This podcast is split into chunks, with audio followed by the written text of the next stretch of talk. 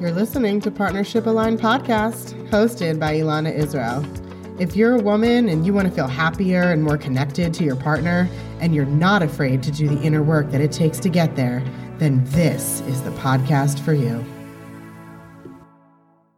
Hey guys, welcome back to Partnership Aligned Podcast. I am feeling amazing today. I had a breathwork session. I talked with some spiritual friends. I relaxed. I spent some quality time with my kid. I am just pretty damn good at taking care of myself, I must say.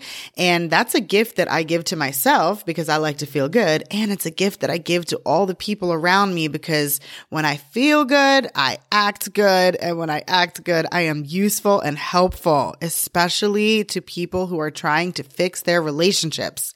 So, on that note, I want to talk to you today about compromise. What is compromise? And how much should you compromise in your relationship? How do you know when it's appropriate to compromise and when it's not? These are all such valid questions, and I'm going to answer all of them. So let's get into it. Okay, so first things first, let's talk about what compromise is. Well, according to my friend Dr. Google, compromise is the mutual concession between two parties. So, in layman's terms, what that means is you find a middle ground between you and your partner's wishes, habits, or preferences. Now, my work revolves around thoughts and feelings. I help you manage them and I help you change them. Through that work, one of the things that I've noticed is that you can take the same compromising action from two different emotions or from two different energies and therefore create a completely different experience or result. So let me give you an example of what I mean. Let's keep it really basic and simple here. Let's talk about some housework. Let's say you and your spouse take turns cooking. It's his turn, but he asks you to do it instead. You'd really prefer not to, but you choose to compromise. Now, if you do the cooking that night from a place of generosity and love because you're thinking, I want to give whenever I can, because that's the kind of person I want to be in this relationship. That's the kind of mate that I want to be. Now, that's a very different scenario than if you do the cooking that night from a place of resentment and people pleasing. In that case, you're probably thinking something like, I don't want to say no and start a fight. I don't want him to judge me or be annoyed with me or think I'm a brat, so I'm just going to do it. Do you see how the action is exactly the same? In both scenarios, you compromised and did the cooking that night, even though it wasn't your turn. But in one scenario, it was out of love. And in another scenario, it was out of fear. By the way, did you know that the two core emotions are love and fear? Anytime you do or don't do something, you can always bring it back to either love or fear. So if you're not doing it out of love, you're doing it out of fear. And fear masquerades as all types of things anger, manipulation, people pleasing. I could go on and on. Okay, so back to compromising. Now that we've identified what compromise is, and what kind of energy to use it in, how often should you be doing it? Well, the first thing to look at is are you generally on one extreme or the other? In other words, do you constantly compromise and give all the time? If so, you're probably a people pleaser. I have a whole episode on this called The Price of People Pleasing Your Partner. It's episode 10, and I'll link it in the show notes so you can listen to it after this one. Or maybe you're all the way on the other end. Maybe you're constantly expecting everything to be your way and your expectations are one sided. Maybe you never compromise. I have an episode on this too. It's episode six and it's called Are Your Expectations Causing You Pain? I'll link that one in the show notes as well. So clearly, if you're on one end of the spectrum, then you need to work on getting closer to the middle, right? We always want to be balanced. But aside from that point, how do you know when you should compromise and when you shouldn't? The answer is check in with your gut. Most of your pain comes from your insides not matching your outsides. So I want you to ask yourself one question when you're trying to make a decision about compromising. Do I like my reasons? So if your reason for compromising is because you value having a relationship where you do what you can when you can, or if it genuinely doesn't affect you on a deep level to make that compromise, then I would say those are great reasons. They would be for me anyway.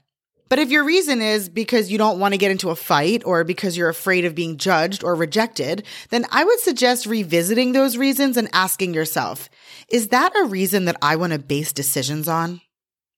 I know that we're talking about decisions regarding compromises in your relationship, but I just want you to know that this is how you should be making all of your decisions. Often when I coach women, I notice that there is a theme of indecision.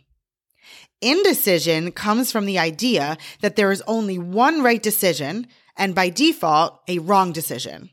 Which then, of course, causes anxiety about making the wrong decision, which then leads to more indecision. Well, I'm here to tell you that there is no such thing as a right or wrong decision. Do you know how you make the right decision?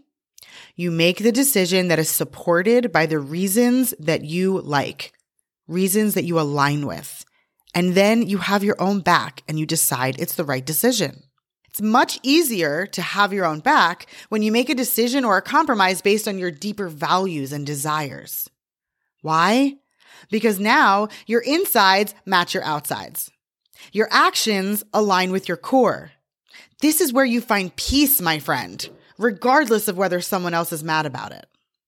You'll notice that I'm not telling you which topics to compromise on. I'm not saying compromise on housework, but not on making a geographical change.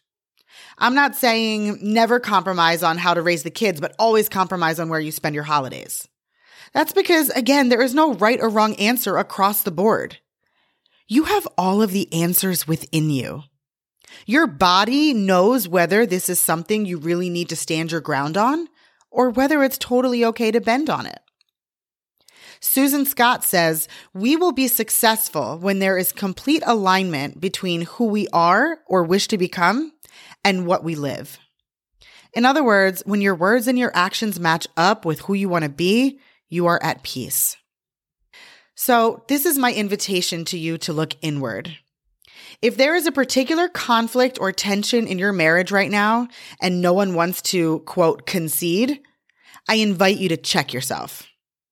Would compromising on this one violate your values and who you want to be? Or are you just not budging because you don't feel like it or you're acting out on some resentment? Also, what are your motives here? Do you not want to compromise because you feel that would somehow give your partner some power? Do you want to be told that you're right? If you remove those less than honorable motives, would it actually bother you to compromise on this particular topic? These are all questions that you're going to want to ask yourself. And these are questions that I ask you when you come to a clarity session. So if you've got something on your mind that you're having a hard time making a decision about, I would be happy and honored to lead you in the direction of your own intuition. You can get more information at partnershipaligned.com forward slash clarity. Now, if you've been listening to this podcast, then you've heard me share in several episodes that I really abandoned myself in my marriage. I compromised all the time. Sometimes I really was okay with it, but other times I was completely misaligned. So, one of the questions that I asked myself when I started this work was Did I just say yes because he's used to me saying yes and I don't want to change up on him? Another one was when I do say yes, what is the energy that I do that from? What energy do I say no from? In other words, what is the emotion that's driving my action? I figured out that I was saying yes from an energy of fear, fear of conflict. And when I said no, it was because I was feeling resentful and angry. So when I compromised and when I didn't compromise, none of it was coming from the reasons that I liked. No wonder I was struggling. It wasn't until I started checking in with my gut and my core values that I began to make decisions around compromising from a place of authenticity. And I've heard people say that, you know, marriage is hard and sometimes you just have to do what you don't want to do to make things work, give and take. And I get it. But my problem with that is that then you're left with like a low key resentment. And if there's one thing I know to be true about resentment is that it always comes out somehow. Either directly or indirectly, resentment causes disconnect. So, what are your reasons for the compromises that you make? What about the ones you refuse to make? Do you like those reasons? Do they align with the woman that you want to be? Listen, there is a reason that my podcast and my coaching program are named Partnership Aligned. My goal is to help you align with yourself so that you can then align with your partner. Thanks so much for listening. If you resonate with this work, then I have a free guide that is just for you. Four steps to cultivate better communication, deeper intimacy with your partner, and more self empowerment for you. Go to partnershipaligned.com forward slash guide and download it today. And help me reach more women by leaving a review. Because remember, a healthier relationship, it always starts with a healthier you.